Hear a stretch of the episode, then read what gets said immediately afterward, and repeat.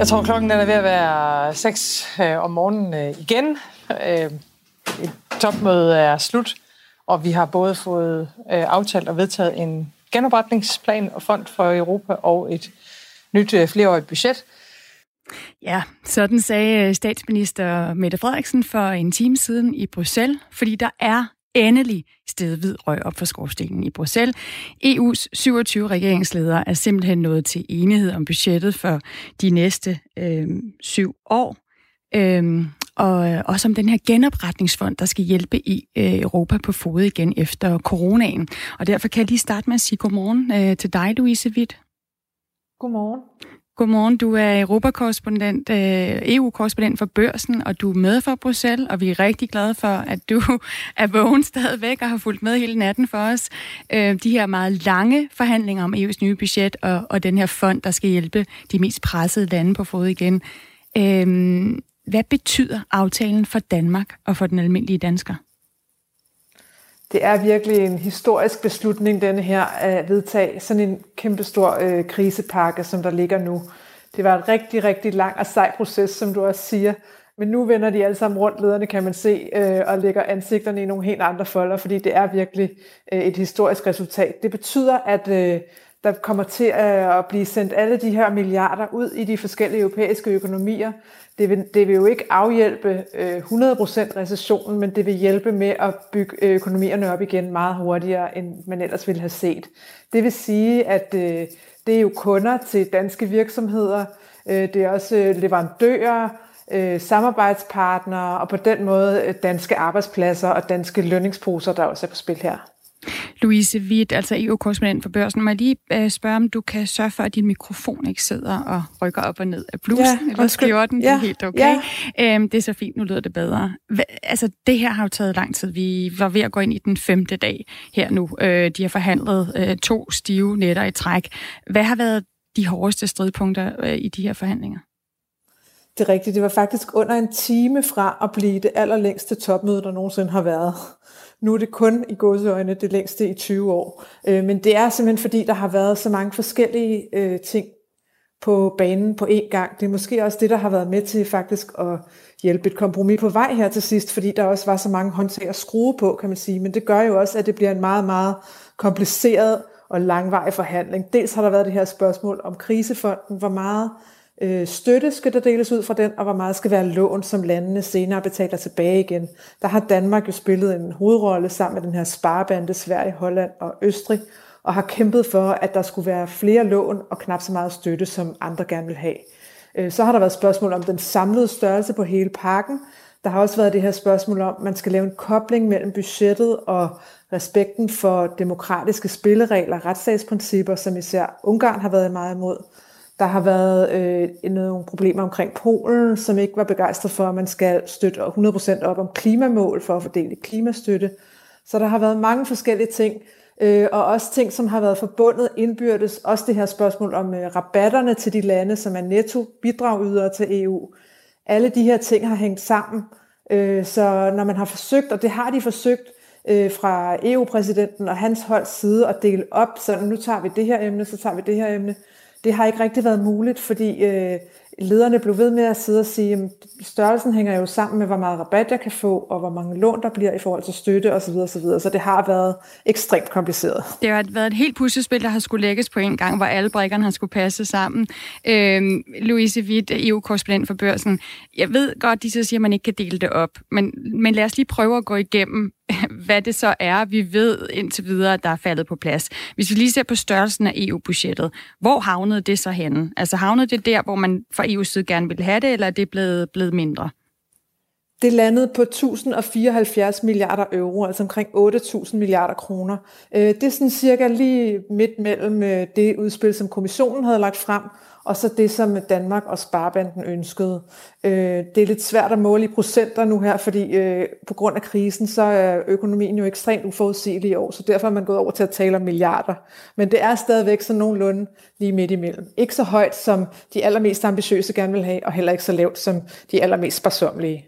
Så er der den her corona-genopretningsfond, der har været talt rigtig meget om, som jo ligesom er en separat øh, pose penge, og hvor hele debatten blandt andet har gået på øh, størrelse, men også hvordan fordelingen skulle være mellem øh, det, der kan kaldes tilskud, og det, vi kan kalde lån. Øh, hvor endte vi derhen?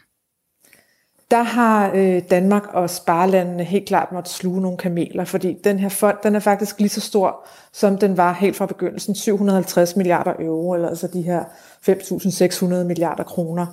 Øh, det, der er blevet flyttet på, det er jo så balancen mellem øh, lån og støtte. Men fonden har samme størrelse, øh, også som da vi så øh, den tyske kansler Merkel og den Frankrigs præsident Macron, som oprindeligt var dem, der kom ud med det her forslag. De sagde, at der skulle være 500 milliarder i støtte, og så lagde man så 250 oveni i lån. Øh, så den er uændret. Øh, Danmark og Sparebanden sagde jo til gengæld oprindeligt, at man slet ikke ville være med, være med til at give støtte overhovedet. Øh, så de har virkelig måttet øh, give sig her på det her punkt.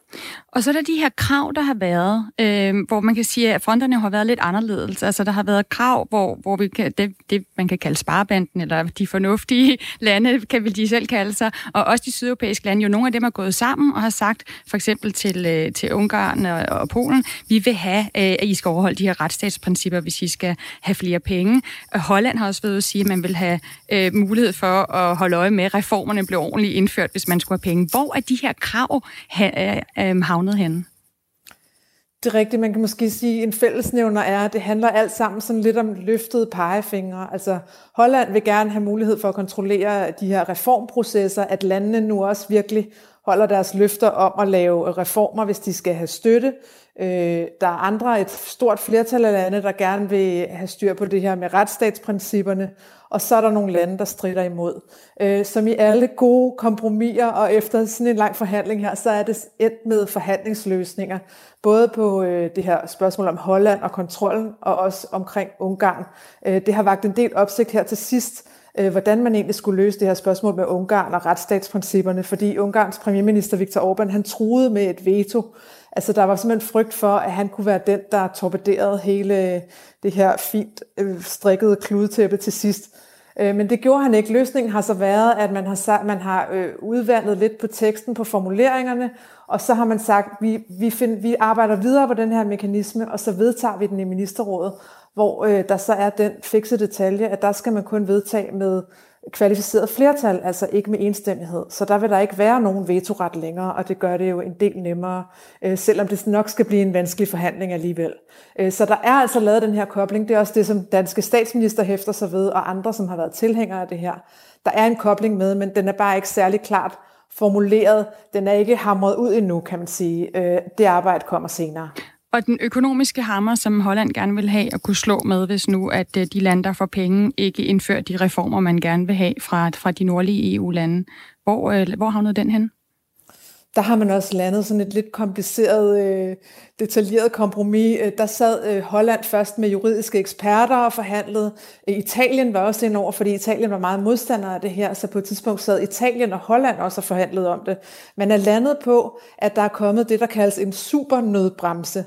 Altså hvis et land skulle øh, være meget bekymret eller meget utilfreds med et andet lands reformproces, så har det her land øh, mulighed for at trække i nødbremsen. Øh, så rejser man spørgsmålet for hele EU-kredsen, altså for alle de 27 lande, og så kan man bremse udbetalingen af støtte i op til tre måneder, mens man så behandler denne her bekymring eller utilfredshed øh, i hele kredsen af 27 lande. Så altså, man kan sige, er det en vetoret eller ej, det er måske et sted midt imellem. Det er ikke sådan, at et enkelt land bare kan stoppe, men et enkelt land kan altså trække i bremsen og bringe spørgsmålet op for hele kredsen til øh, videre behandling. Så så var vi altså lige igennem nogle af de her, i hvert fald nogle af de fire vigtigste komponenter, øh, selvom de selvfølgelig alle sammen hænger sammen. Louise Witt, EU-korrespondent for Børsen. Jeg spiller lige til sidst her en lille video for dig, som øh, den franske præsident Emmanuel Macron, han lagde op øh, klokken 4 i nat. Bonjour à toutes et tous. Nous sommes le 21 juillet, il est 4h30 du matin, et nous sommes euh, dans le bureau de la délégation française à quelques minutes. Det han siger her, det er klokken er 34, og vi håber, øh, jeg tænker, jeg håber, at om få minutter, der kan vi få en aftale i hus. Le budget européen et ce plan de relance. Mais je n'oublie pas que c'est aussi la fête nationale belge, et donc je voulais euh, og så slutter Emmanuel Macron sin lille nattevideo med en lykønsning til Belgien, som har nationaldag her den 21. Øh, juli. Øh, Louise Witt, jeg ved ikke, om det var en, en video, der blev delt øh, rundt øh, blandt jer, der, der fulgte forhandlingerne i EU. Jo, jeg har godt set den, jo. Hvad, hvad øh, altså, var det sådan en lille tegn på, at nu var man ved at nå i hus? Den blev lagt ud 34? Der var faktisk øh, nogle signaler allerede i går aftes. Altså, det her sidste kompromisforslag, det blev lagt frem omkring kl. 7. Øh, og så gik alle toplederne ind til middag, og der begyndte vi allerede at høre signaler inden fra lokalet om, at der var god stemning. Det er jo klart, det er altid spændende, når man lægger det her sidste afgørende forslag på bordet. Hvordan vil reaktionerne så være? Er der alligevel et eller to lande, som begynder at vil åbne nye diskussioner om det ene eller det andet? Men vi hørte der omkring 9, 10, 11 i går aftes, at øh, nu var det ved at være tæt på. Øh, vi gjorde os faktisk klar til at begynde at gå til pressemøde omkring midnatstid, men så, ligesom alt andet ved det her topmøde, så trak det alligevel ud. Så var der forskellige detaljer, tekniske spørgsmål, der skulle løses, og så blev klokken altså kvart over fem i morges, før de endelig gik ind til det afgørende møde, hvor de alle sammen kunne nikke til den færdige tekst. Men han ser glad ud, Macron. Er det også et tegn på, at, øh, at det her har været en god aftale fra det hårdt coronaramte Sydeuropa? Jeg tror, at de alle sammen er meget glade og meget lettede. Jeg tror, at de har følt en, et stort ansvar. Øh, det hørte vi faktisk også øh, statsministeren sige her for nylig, da hun gav et interview, at de har jo siddet med, den her, med det her bagtæppe af en bevidsthed om, at der er en kæmpe krise øh, i fuldt flor i Europa, at der bliver øh, BNP-tab i nogle af de sydeuropæiske lande på over 10 procent, øh, at der er stadigvæk en sundhedskrise, som jo ikke er 100 procent under kontrol øh, Øh, i hvert fald ikke alle steder. Så jeg tror virkelig, de har følt øh, et ansvar, og har meget gerne alle sammen har villet komme ud med et resultat. Øh, jeg tror også, der er mange af dem, der har været meget nervøse for, at man skulle afbryde nu, og måske genoptage om 14 dage, eller efter sommerferien, øh, vil der så begynde at være markedsreaktioner. Øh, så jeg tror virkelig, de alle sammen er ekstremt glade og lettet over, at øh, det lykkedes det her. Og det tænker jeg også, at du er. Øh, tak, Louise Witt, øh, EU-korrespondent for Børsen, for at være med endnu en morgen, øh, for og den her gang at forklare os den her kæmpe aftale, der er landet med direkte fra Bruxelles.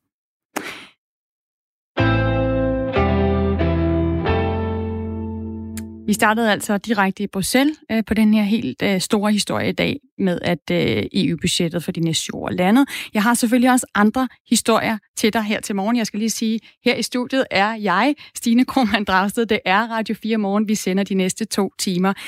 Det skal blandt andet også handle om det her. Hvorfor har du ikke noget mundbind på? Hvad mener du?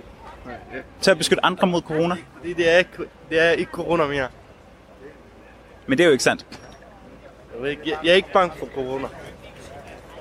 Nej, jeg er ikke bange for corona. Lige om lidt, så skal vi tale om mundbind eller ansigtsmasker, eller hvad man vil kalde det. Er der behov for, at vi begynder at bruge dem igen i Danmark, eller i Danmark, for vi har faktisk ikke brugt dem rigtig før. Vi skal også til øh, Volsmose, Voldsmose, hvor en række spørgsmål trænger sig på, efter at øh, en uskyldig mand i sidste måned blev skudt. Er bydelen ved at blive centrum for en baserende bandekonflikt? Eller kan udviklingen vendes, og hvem skal i så fald gøre det? I dag der skal vi høre fra en af de lokale ildsjæle, som er en af de bærende kræfter bag borgerinitiativet Voldsmose sammen mod vold og kriminalitet. Og så taler vi også med Fyns politi, om de bærer et ansvar for, at der igennem så mange år ikke er lykkedes at bekæmpe bandekriminaliteten i Voldsmose.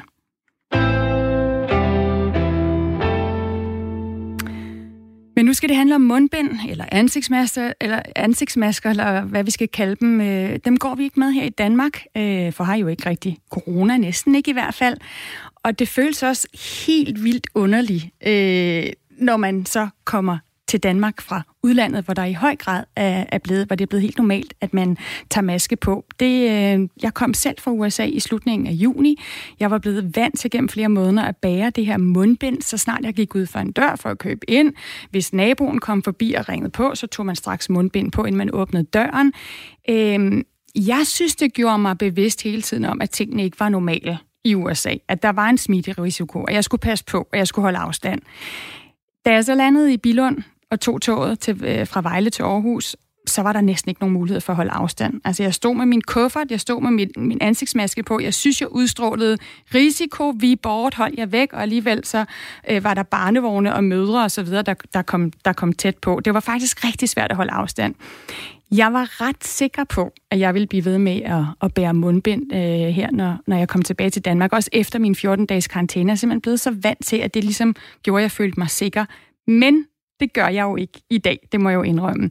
Og det betyder også, at jeg glemmer at holde afstand her i Danmark. Jeg har flere gange når jeg ikke lige har tænkt mig om, kommet til at give et knus eller et kram, sågar et kindkys til familie og til venner og til kollegaer. Det, øh, det gør man simpelthen ikke, når man står over for et menneske med mundbind på. Altså, folk med masker på, de er bare ikke så kysseindbydende. I kan prøve det selv. Prøv at tage en maske på, og så kys igennem en maske. Det er, det er simpelthen ikke så lækkert. Jeg kan godt forstå, at vi her i Danmark ikke har maske på. Altså, vi har jo næsten ikke corona lige nu. Men jeg har bidt mærke i, at jeg støder på rigtig mange danskere, som er skeptiske over for masker. Altså, der er sådan en holdning til, at ah, de dur vist heller ikke rigtige.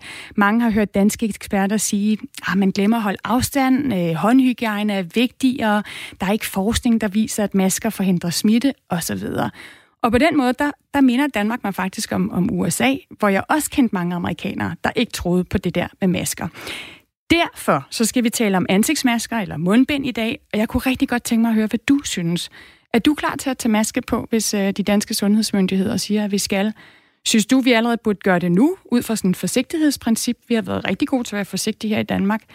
Øh, vi har været et forgangsland i forhold til at bekæmpe corona. Vi fik ret hurtigt styr på smitten. Vi havde ikke noget imod at lukke helt ned, heller for lidt end for meget. Men når det gælder mundbind, så gør vi altså det modsatte af resten af verden. Og det er på trods af, at WHO anbefaler, at øh, mundbind bliver båret på steder, hvor det kan være svært at holde den fornødne afstand på, på en meter. Et af de steder, det er den offentlige transport. Og derfor så har vi her på Radio 4 Morgen sendt vores reporter Anders Vore til Banegården her i Aarhus, for at finde ud af, hvad danskere tænker om at bære mundbind, når de skal ind i en togbus proppet til randen med mennesker. Det er sommer i Danmark, og det betyder sporarbejde. Og i Aarhus, her på Banegårdspladsen, der skal man tage togbus for at komme videre mod Fredericia og København. Nu står du her i den her, hvad der minder om en kø. Fordi der er togbusser. Jeg har holdt lidt øje med busserne, og de bliver fyldt op. Hvorfor har du ikke øh, valgt at tage mundbind på? Det har jeg overhovedet ikke tænkt på, for at være helt ærlig. Det, øh, jeg tror ikke rigtigt på det rundt mundbind der. Det, det, Så, så det er fordi, du ikke tror på det? ja, jeg er langt hen ad vejen, men jeg må indrømme, her har jeg heller ikke tænkt over det. Der er jo ikke andre, der render rundt med det. Så. Skal du køre med de her togbusser nu? Yes. Hvorhen? Til Horsens. Hvorfor har du ikke mundbind på? Det har jeg, fordi at øh, vi i Danmark ikke har nogen regler om, at det skal vi have. Ja. Så, øh, så det er egentlig grunden til det. Synes du, der skulle være en regel om det?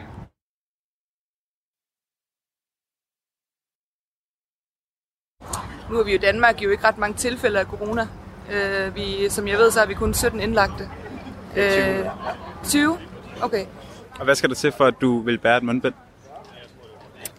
Så tænker jeg, at, øh, at, vi skal, at der skal ske noget nyt. At der øh, måske kommer flere tilfælde. Jeg ved det ikke. Men Hvis man nu kunne undgå de her tilfælde ved at bære mundbind, ja. Men, men det skulle være Sundhedsstyrelsen, som skulle ændre deres retningslinjer. Ja, helt sikkert. Ja, ja. Øh, Jeg kom fra Radio 4. Nej, det skal vi ikke. Vi vil bare gerne, gerne tage en bus. Okay, jamen det, jeg vil bare spørge, hvorfor jeg har mundbind på. Øh, sikkerhedsårsager, for en sikkerheds skyld. Og jeg, jeg, jeg, jeg har et nedsat immunforsvar, så vi er lidt ekstra sikre. Ja. Ja. Det er bare fordi, de første, jeg ser med mundbinden, nu, altså af alle dem, der kommer her, Ja. er I utryg ved, at andre ikke bruger mund- mundbind? Øhm, vi håber, det hjælper en lille smule, vi har det på, og selvom de ikke har det på. Ja. Vil I helst se, at alle brugte mundbind, ligesom man for eksempel gør i andre lande, hvor der er påbud? Ja, umiddelbart, tror jeg. Ja. Jeg vil i hvert fald. Jeg er sådan lidt, hvis, folk, hvis, hvis myndighederne de, de anbefaler det, så, så vær sød og gør det. Men like, jeg er bare lidt ekstra sikker, fordi jeg er lidt, lidt mere i risiko end de fleste. Du skal med bussen. Hvad hedder du? Ali, Hvorfor har du ikke noget mundbind på? hvad mener du? Til at beskytte andre mod corona. Fordi det er ikke, det er ikke corona mere. Men det er jo ikke sandt. Jeg, ved ikke, jeg, jeg er ikke bange for corona. Men du er heller ikke bange for, at du smitter andre, når du kommer til at sidde inde i bussen her? Jo, men det er ikke corona mere. Hvorfor skal jeg bange? Jeg mødte lige to, der, der havde mundbind på. Og de synes jo egentlig, at det havde været lidt federe, hvis øh, folk i bussen også havde mundbind på. Jeg er ikke mødt med nogen, jeg kender ikke dem. Skal du med en togbus? Ja, det skal Hvor skal du hen? Jeg skal til Vejle. Hvorfor har du ikke øh, noget mundbind på? Øh, det stod der ikke rigtig nogen steder, man skulle. Jeg tror... Ja, godt spørgsmål. Det ved jeg ikke. Det, det er ikke noget, du har overvejet. Slet ikke. Overhovedet ikke. Hvad skulle få dig til at tage et mundbind på? Jeg tror, jeg er sådan lidt øh, et barn af, af flokkulturen, så hvis der bliver sat nogle regler rundt fra, så retter jeg bare efter det. Og så tænker jeg nok ikke så vildt meget over det selv, for at være helt ærlig. Ja. Du, stol, du stoler på myndighederne? Ja, jeg tror, jeg gør bare, hvad de voksne siger, så at sige. Jeg skal lige tænde for mikrofonen her, og undskyld for det lille udfald. Øhm, men det var altså vores reporter Anders Vore, der havde været ude for at høre, øhm, om danskerne bærer mundbind. Der var to, der bar mundbind på, den her, på det her bustog. Senere øh, på morgenen, der taler vi med Peter Velblund fra Enhedslisten. Han er sundhedsordfører. Vi vil gerne høre, hvorfor Enhedslisten mener, at der bør indføres krav om mundbind ved brug af offentlig transport. Altså blandt andet i sådan nogle her togbusser, hvor man kan sidde øh, ret tæt. Og klokken øh, 10 minutter i 8, der taler vi med Thomas Benfield, som er professor og overlæge ved infektionsmedicinsk afdeling på Hvidovre Hospital. Vi skal blive lidt klogere på, hvad han mener helt konkret om mundbind som beskyttelse mod corona. Hvornår giver det mening at tage dem i brug? Fører Danmark den rigtige politik, når vi faktisk ikke følger WHO's anbefalinger? Skal vi for eksempel til at bære mundbind, hvis vi skal til et, et bryllup? Eller er det bare øh, noget, vi skal overveje, når vi er i tætte køer eller i offentlig transport? I rapportagen, som du lige hørte her, øh, der var det togbuspassagererne Allan Eising, Emilie Nyman, Sine Jørgensen og Emma Hjort. Det var de to, der havde mundbind på, de to sidste. Øh, Ali Al-Harai og til slut Johan Slikker, der altså øh, lydiggør, hvad han bliver fortalt af de voksne, øh, som han siger. Øh, DSB Øh, de siger til øh, os her på Radio 4 Morgen, at de fyldte togbusser, øh, de har ikke tænkt sig at lave deres egne retningslinjer for dem, eller lave om på anbefalingerne i forhold til togpassagerer, som det er lige nu. Øh, citat, de vil ikke agere sundhedsvæsen øh, og følger selvfølgelig Sundhedsstyrelsens retningslinjer, citat slut. Øh, og det er altså lige nu, at man, kan, øh, man gerne må øh, fylde busser helt op med passagerer. Vi har fået nogle sms'er på, øh, på den her debat om, om mundbind. Øh, der er en, der skriver ind, vedrørende mundbind. Jeg kender nogen, som lige har været i Forup Sommerland, hvor man skal bære maske i køerne til forlystelserne.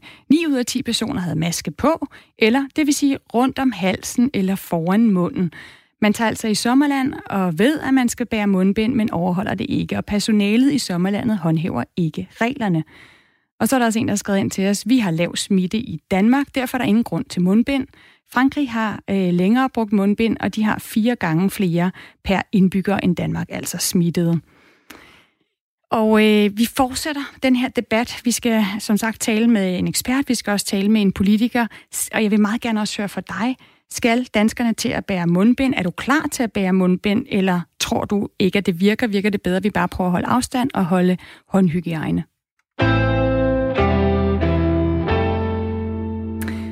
Lidt senere på morgen skal vi også til Australien, fordi i slutningen af 2019, der stod Australien i flammer, og det gik hårdt ud over koala-bjørnen.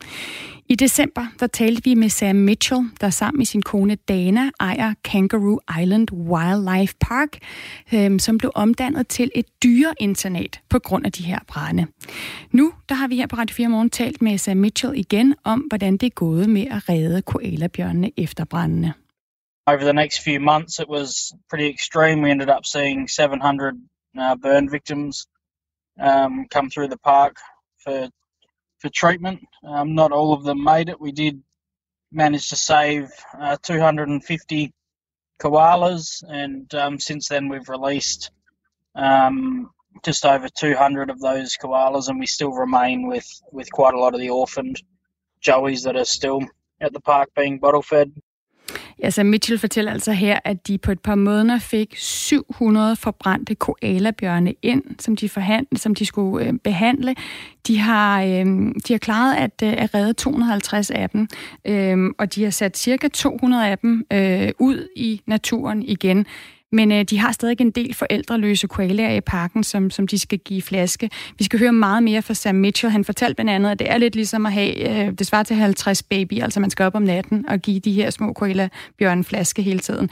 Så øh, vi fortæller den her historie selvfølgelig, fordi vi har nogle lytter, der har fulgt med i den, fordi at vi også lige skal huske på, at selvom vi taler meget corona, nu har vi lige selv talt om mundbind, så er der jo altså rigtig mange andre historier, og vi vil gerne følge op på de her historier, blandt andet denne her voldsomme brand, de her, øh, hvad hedder det, wildlife brand, der har været i Australien, som nu gør, at koalanen faktisk står ud øh, og er troet af øhm, udryddelse. Nu er klokken blevet halv otte.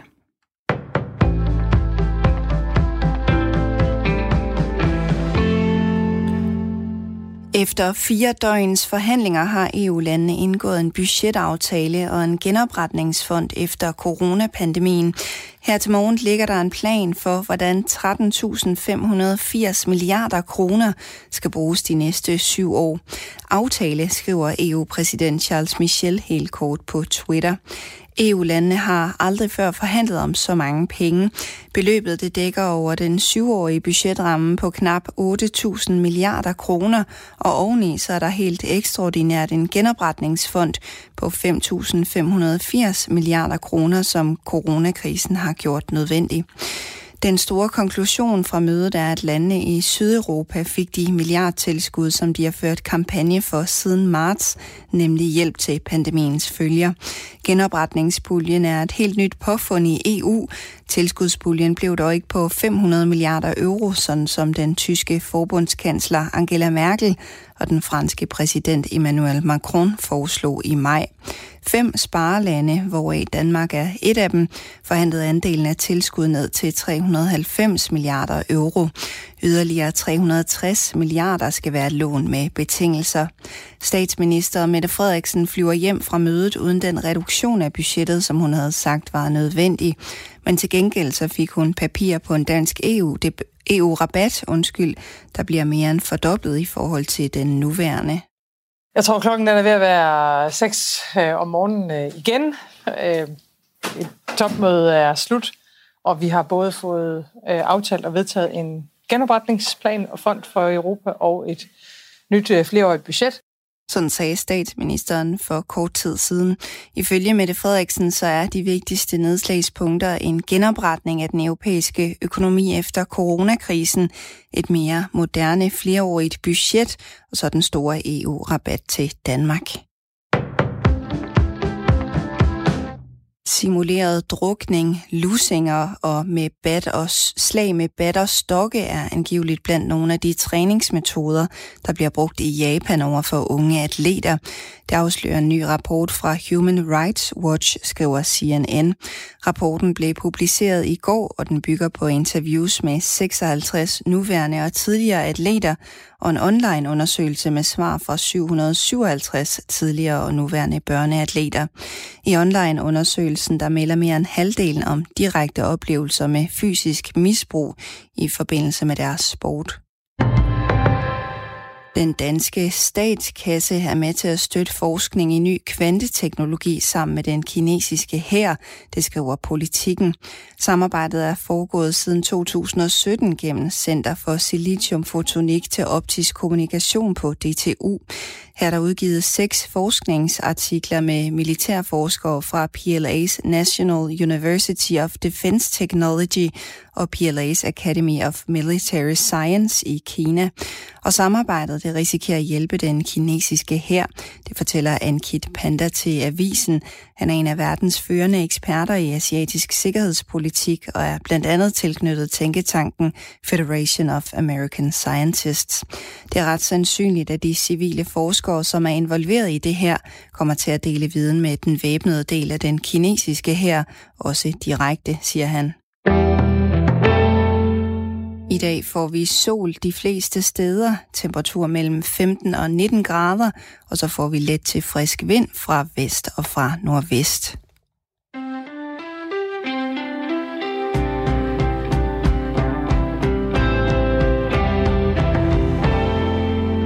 Det er stadigvæk den 21. juli. Det er Radio 4 Morgen, som du har tændt før. Og i studiet er jeg, Stine Krohmann Dragsted, og det vælter ind med sms'er. Du kan også skrive ind på 1424, start din besked om R4. Det, det handler om her til morgen, som folk skriver ind om, det er det her med, om vi skal bære mundbind i Danmark, eller ansigtsmasker, eller hvad vi vil kalde det.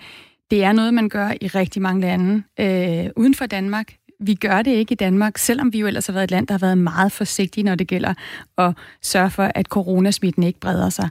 Øh, vi skal senere tale med øh, en, øh, en ekspert på området. Vi skal også tale med en politiker. Øh, enhedslisten, øh, Peter Velblund, mener, at vi skal til at bære mundbind, øh, når vi tager offentlig transport. Øh, der er en af jer, der har skrevet ind, så længe folk ikke kan holde basal hygiejne, ved påtagning og, og hele tiden retter på de her masker, så bliver det et nej herfra. Og det er meget sjovt, fordi øh, det så vi faktisk... Øh, lige nu kører der en video af, af Mette Frederiksen til, til et topmøde. Øh, de har lige forhandlet den her, øh, hvad hedder det, det her EU-budget på plads, og man kan simpelthen se Mette Frederiksen træde ind i rummet, og hun retter på sin maske, hun tager den ned over sin næse, rør ved sin næse, tager den op igen. Det er bare på lige præcis det, man ikke må. Der er også en, der skriver, hej øh, Radio 4 Morgen. Nej tak til mundbind. Det er uhyggeligt og deprimerende at se på. Hold afstand og lad være med at minkle, så sker der ingen smitte. Det er Paul, der har skrevet ind. Du kan også skrive ind på 1424. Start din besked med R4. Hvad synes du om mundbind? Er du klar til at tage det på, hvis de danske sundhedsmyndigheder siger, at vi skal?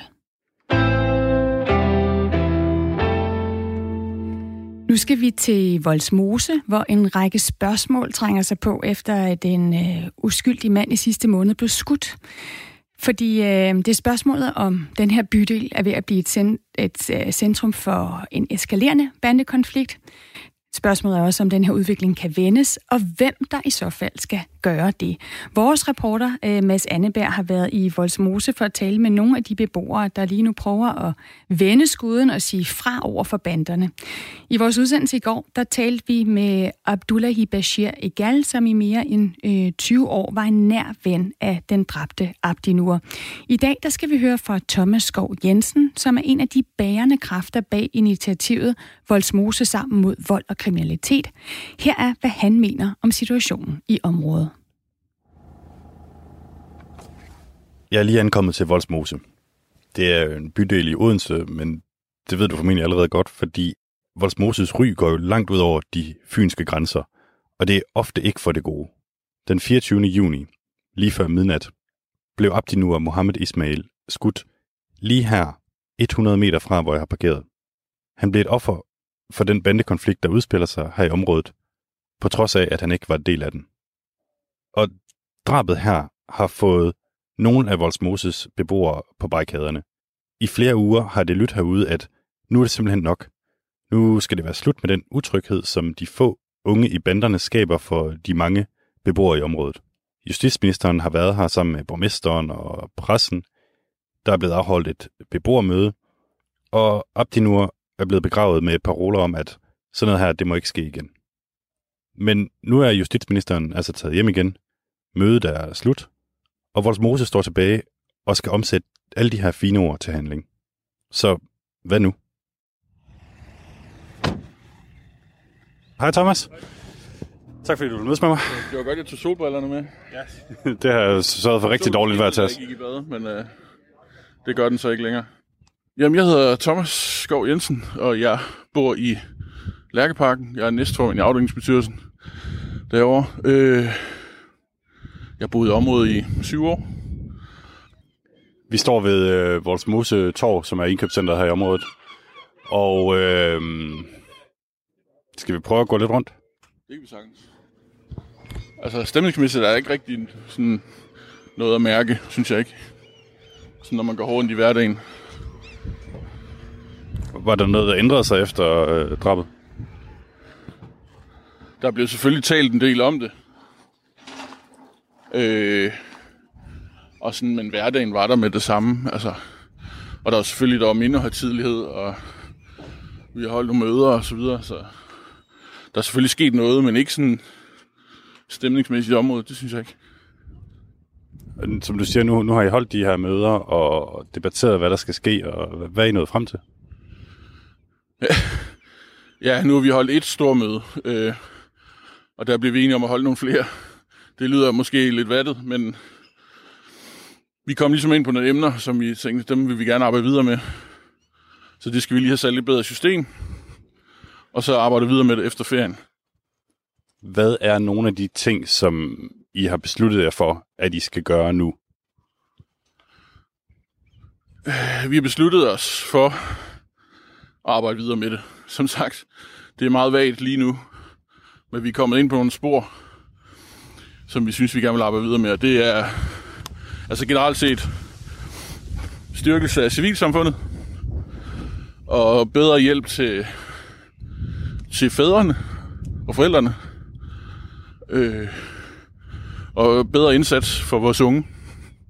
Det er sådan groft sagt, det vi har snakket om.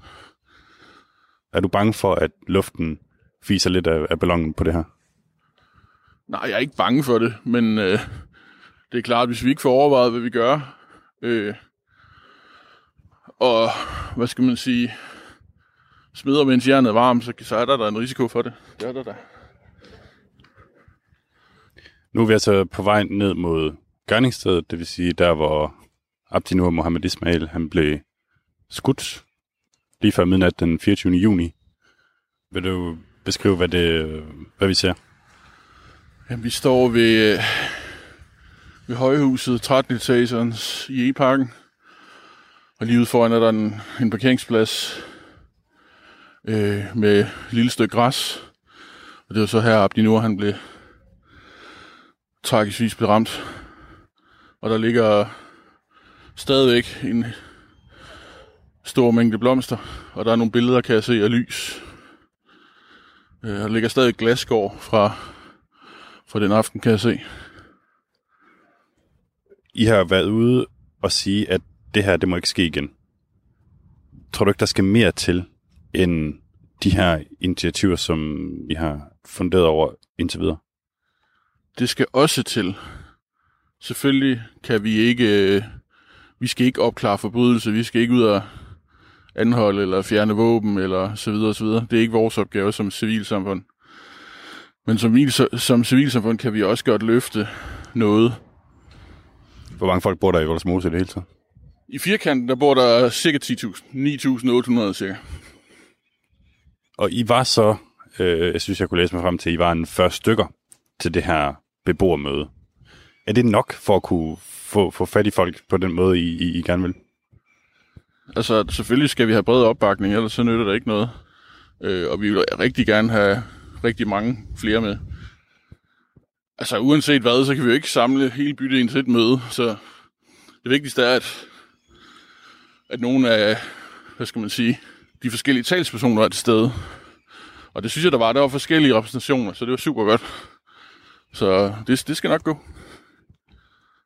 Da jeg øh, læste om, om det her i, i medierne, og da jeg så jeres Facebook-gruppe, så, så fik jeg den her tanke, altså vi prøver at lave et tankeeksperiment, at hvis vi siger, der er under 50 unge kriminelle i, i de her bander, og der bor lige omkring 10.000 mennesker herude, hvis nu alle var enige om at sige, der der, det gider vi ikke mere, så kunne det jo være slut fra den ene dag til den anden. Jamen helt sikkert. Øh, det, det kunne det.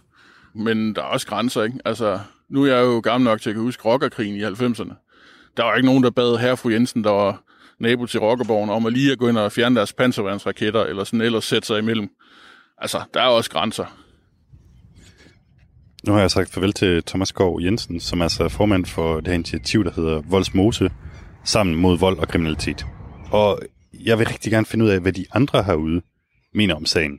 Altså alle dem, der ikke var med til det her beboermøde. Må jeg spørge dig om noget? Hvordan tror du, at man kan komme af med bandekriminaliteten her i området? Det ved jeg virkelig ikke.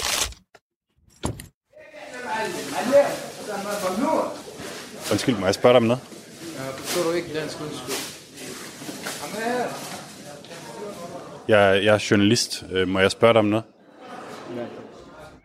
Man kan godt mærke, at mange herude har et lidt køligt forhold til medierne.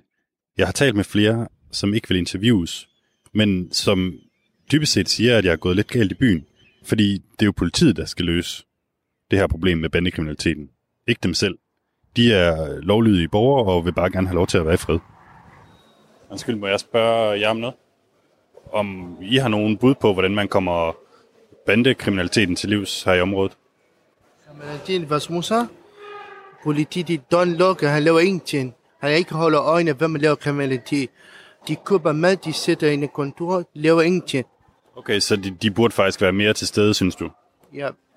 Hvis politiet altid um for at rette rundt, de er meget nemmere. Det var altså vores reporter Mads Anneberg, der har været en tur i Voldsmose, bydelen i, i Odense, for at få beboerne svar på, hvad der skal gøres for at bekæmpe bandekriminaliteten i området. Og som vi kunne høre, så var der nogen, der synes, at øh, det er politiet, der bærer det primære ansvar. Og nu kan jeg byde velkommen til Jesper Weimar Petersen, som er vicepolitiinspektør ved Fyns øh, Politi. Godmorgen. Godmorgen. Lad os lige starte med den her mand, vi hører i reportagen til sidst, som siger, at lokalpolitiet i Voldsmose ikke laver noget og ikke kommer ud fra kontoret. Hvorfor tror du, der er nogen, der sidder tilbage med det indtryk?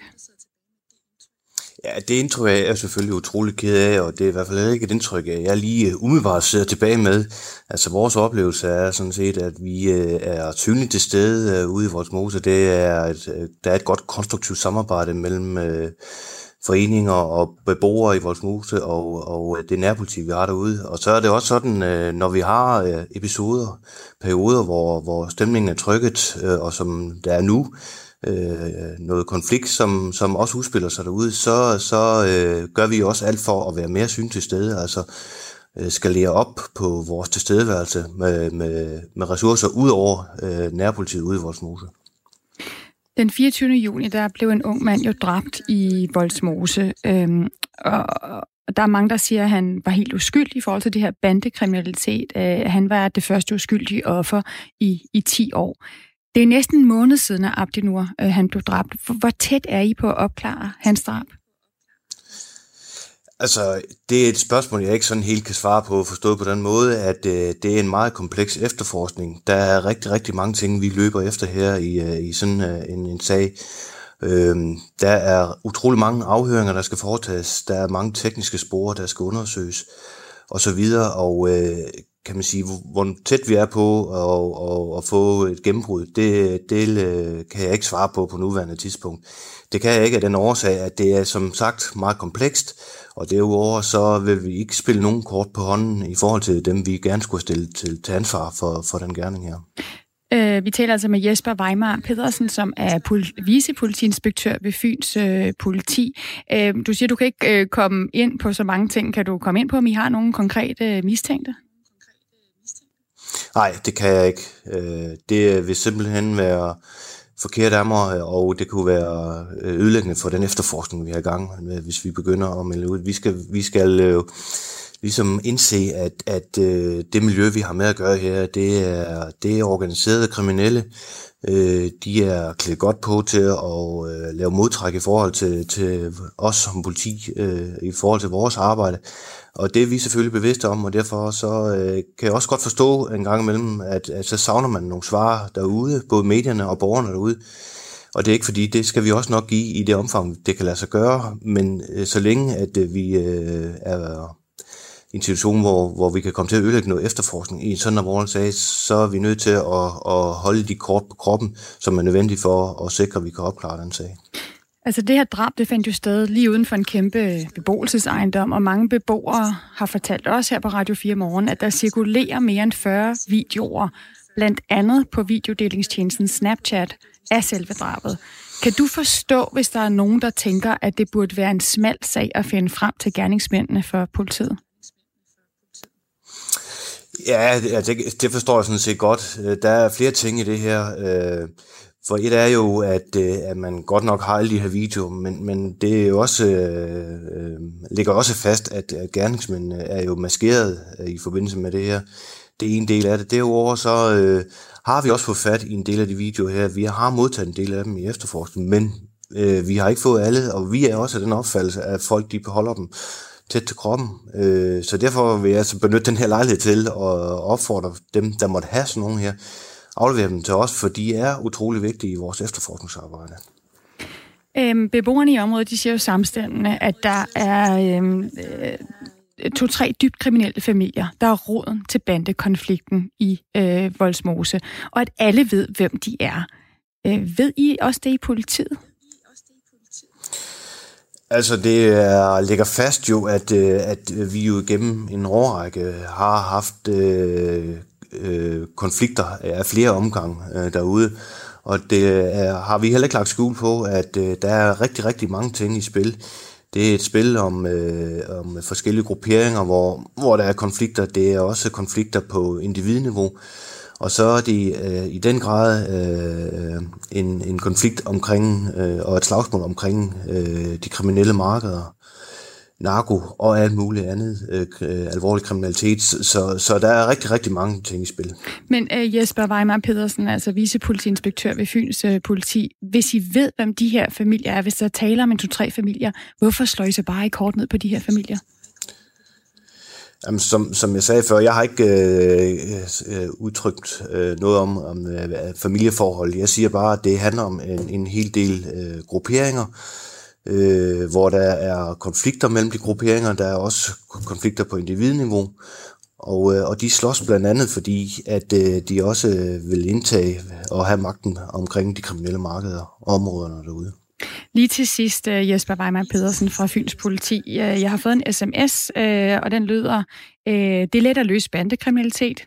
Der er et magttomrum. Det fylder banderne bare ud. Politi, politi og mere politi. Er det en løsning? Skal I bare være mere politi, mere synligt og flere af jer?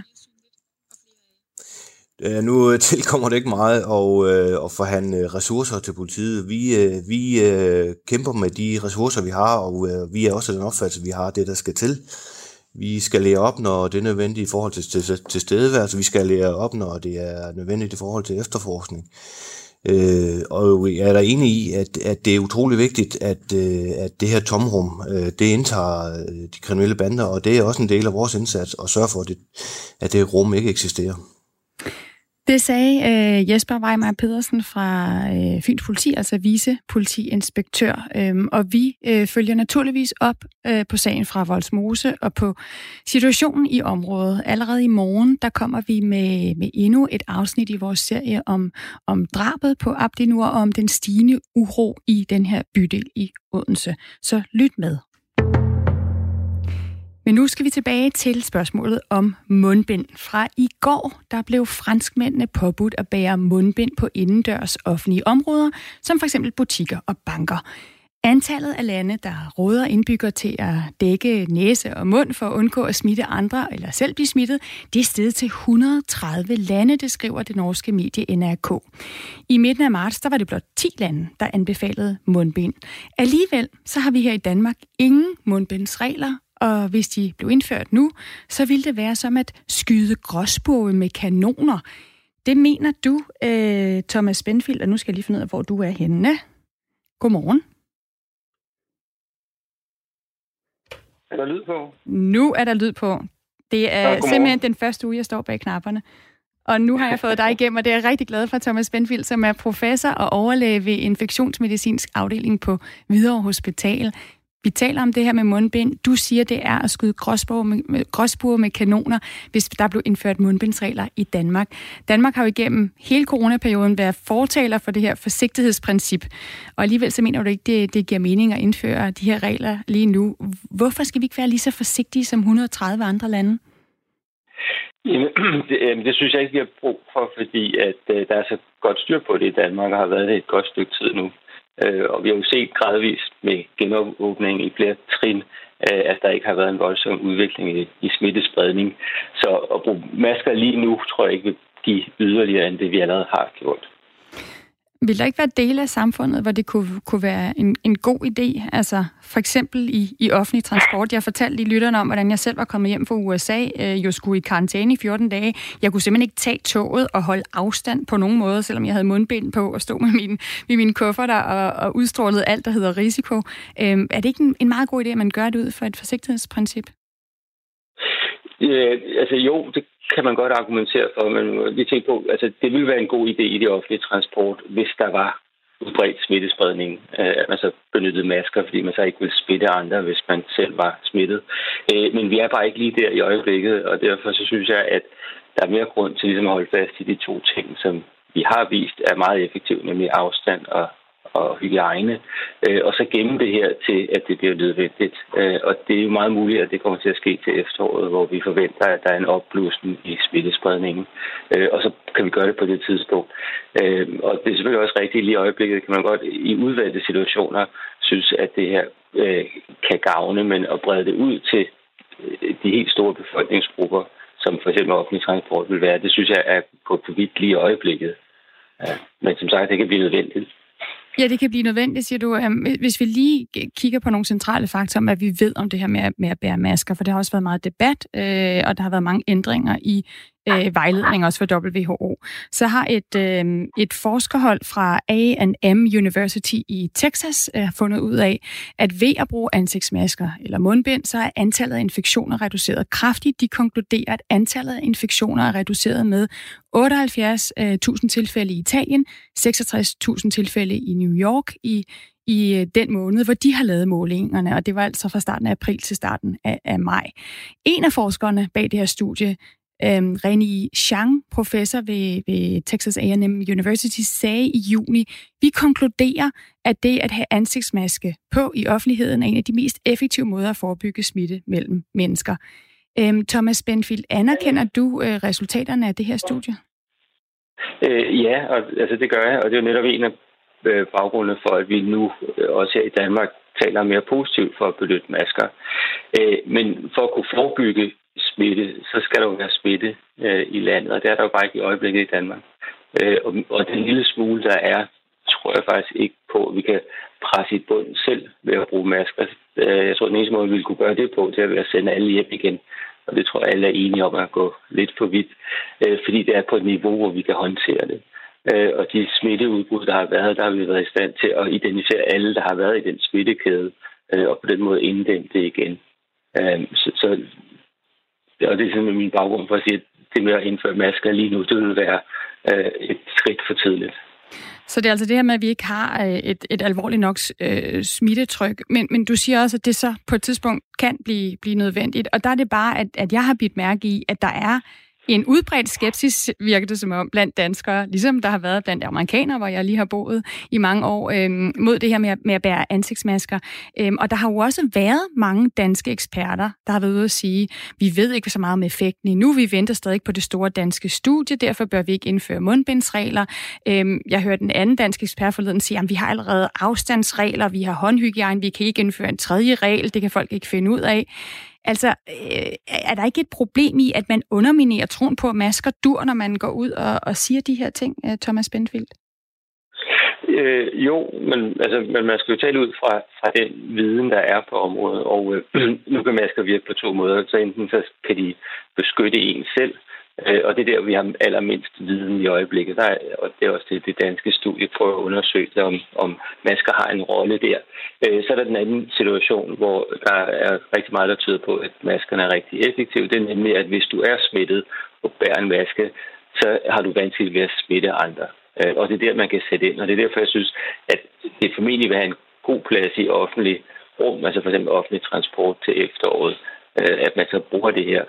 Øh, og der er jeg ikke helt enig i, i de andre, der siger, at danskere ikke kan tåle en tredje intervention her. Det tror jeg godt, de kan, og specielt hvis man ligesom sørger for, at, at det giver mening der, hvor man benytter det.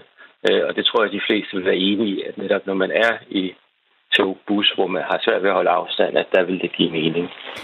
Jeg taler altså med Thomas Benfield, som er professor og overlæge ved infektionsmedicinsk afdeling på Hvidovre Hospital, om det her med, om vi i Danmark også skal til at bære mundbind. Der er en lytter, der har skrevet ind, corona er en luftborn virus, som kan rejse interkontinentalt gennem luften. Derfor er begrebet om en eller to meters afstand uden mening, og samtidig giver mundbind ingen mening, da det ikke slutter tæt om ansigtet. Derfor kommer der et undertryk omkring munden, så der faktisk er større risiko for at suge viruspartikler ind gennem de her sprækker, det skriver Rasmus. Thomas Benfield, det er jo nogle af de holdninger, man møder ude blandt danskerne. Kunne du ikke lige svare på, er det her rigtigt? Øh, dur det slet ikke at, at bære masker? Kan det være mere farligt? Øh, altså, jeg tror ikke, virus jo ikke ligesom bevæger sig på sig selv. Det bliver bevæget passivt med luft eller med, med udholdning. Så, så det er ligesom at blive suget ind og, og rundt om maskerne. Ja, det, det tror jeg ikke helt er korrekt. Det, som du selv lige anførte før, så er der jo mere evidens nu og undersøgelser, der viser, at masker faktisk kan afbryde smitten. Øh, så på den måde vil det give mening. Men det, som Rasmus måske også er inde på, det er jo, at når man bærer maske, så kommer man jo til at ændre adfærd. Og der er selvfølgelig en risiko for, at ens adfærd bliver mere risikobetonet, fordi man føler sig sikker ved at have maske på. Øh, og det skal man passe på med. Det sagde øh, Thomas Benfield, som er professor og overlæge ved infektionsmedicinsk afdeling på Hvidovre Hospital. Tak for at være med i den her fortsat debat om, om masker, og hvornår vi skal bære dem, og om de virker. tak. Øhm, vi fortsætter øh, den her debat i, i næste time, hvor vi skal tale med øh, Peter Velblund fra øh, Enhedslisten. Han er sundhedsordfører, øhm, og øh, Enhedslisten, der mener man altså, at, øh, at det er en god idé, at man øh, vi her i Danmark begynder at bære masker i offentlig transport. Vi hørte lige Thomas Benfield, øh, professor ved Hvidovre Hospital, sige, det synes han måske også, men vi kan godt vente til efteråret, for lige nu er der simpelthen ikke et smittetryk. Men nu er klokken 8, og Signe Ribergaard Rasmussen står klar med nyhederne.